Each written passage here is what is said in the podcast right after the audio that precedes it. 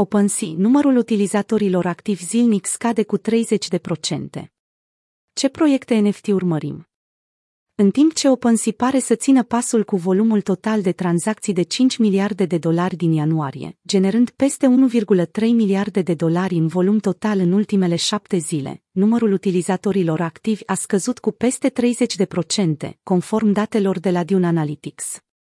Începem să vedem întreruperea activității traderilor ca un semn al unei retrageri iminente a pieței sau investitorii și colecționarii își duc activitatea de tranzacționare în altă parte. Cel mai apropiat rival al pieței este LuxRare, care a generat aproximativ 3,49 miliarde de dolari în ultimele șapte zile, dar problemele persistente de wash trading au scăzut, de asemenea, numărul de traderi activi cu 3%. Există mai mulți factori care ar fi putut contribui la scăderea globală a volumului și a traderilor activi pe OpenSea. Totuși, nimic nu durează pentru totdeauna. HP Prime pe primul loc. HP Prime, o colecție de 8200 de maimuțe trade, a ocupat primul loc în ultimele șapte zile în volumul total tranzacționat. Proiectul a înregistrat vânzări de peste 13,6 milioane de dolari și a făcut o impresie destul de mare asupra investitorilor. Dacă această impresie a fost bună sau rea, este o altă poveste. Colecția a atins rapid statutul de mim, dar a reușit să-și crească volumul total de vânzări timp de șapte zile cu aproape 80%. În același timp, alte colecții notabile, inclusiv Azuki și CloneX, și-au redus volumele totale de vânzări cu cel puțin 50%. În 31 ianuarie, prețul mediu al unui NFT HP Prime a fost de 9,17 Ether și de atunci a scăzut cu peste 55%, sugerând că este posibil ca traderii să fi cumpărat în hype. Un fapt interesant de remarcat este că există aproape 6.000 de proprietari unici. Anticiparea fluctuantă afectează prețul Carafuru. De la lansarea sa în 4 februarie, Carafuru a menținut în mod constant un nivel mediu de 4 Ether, 12.500 de dolari, iar colecția de 5.555 NFT-uri are 4.000 de proprietari, conform datelor de la CryptoSlam.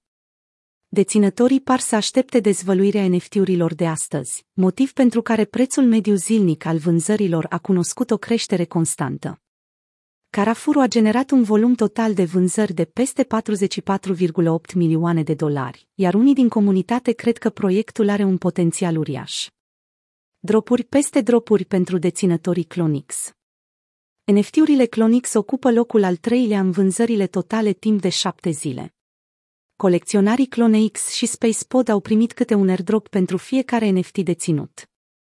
RTFKT își desfășoară sezonul airdrop. Colecționarii primesc câte un NFT din colecțiile MNT Hashle și Lotpot. Prețul minim actual al unui MNT Hashle este de aproape 5 Ether. Se pare că acesta este doar începutul la mai multor oportunități pentru colecționarii RTFKT. Hypebears oficial se apropie de vârf. Colecția Hypebears a fost lansată în 3 februarie, fără public mint aparent disponibil. În consecință, mulți au fost foarte frustrați de proces. Mintingul unui hype a costat 0, 4 Ether, 1240 de dolari. Hypebears pare să fie atras atenția traderilor cu un roadmap destul de vag, dar de răvănit, care oferă redevențe de 50%, un governance token și acces la alte proiecte blue chip. Hypebears, un proiect autoproclamat blue chip, a încasat peste 40 milioane de dolari în vânzări de la lansarea sa din 2 februarie.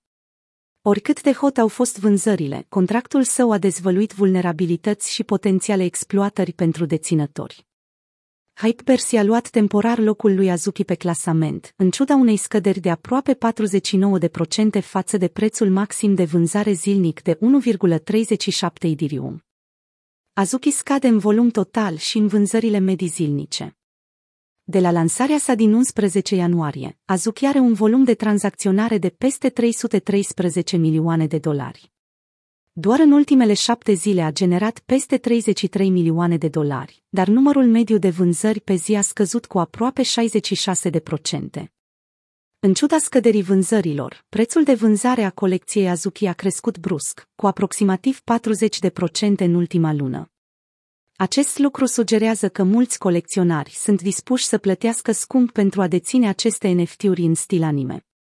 Graficul prețului minim de pe OpenSea arată că prețul minim al lui Azuki a scăzut ușor sub 10 Ether, dar pe LuxRare, colecționarii sunt dispuși să cumpere cu cel puțin 11 Ether per NFT.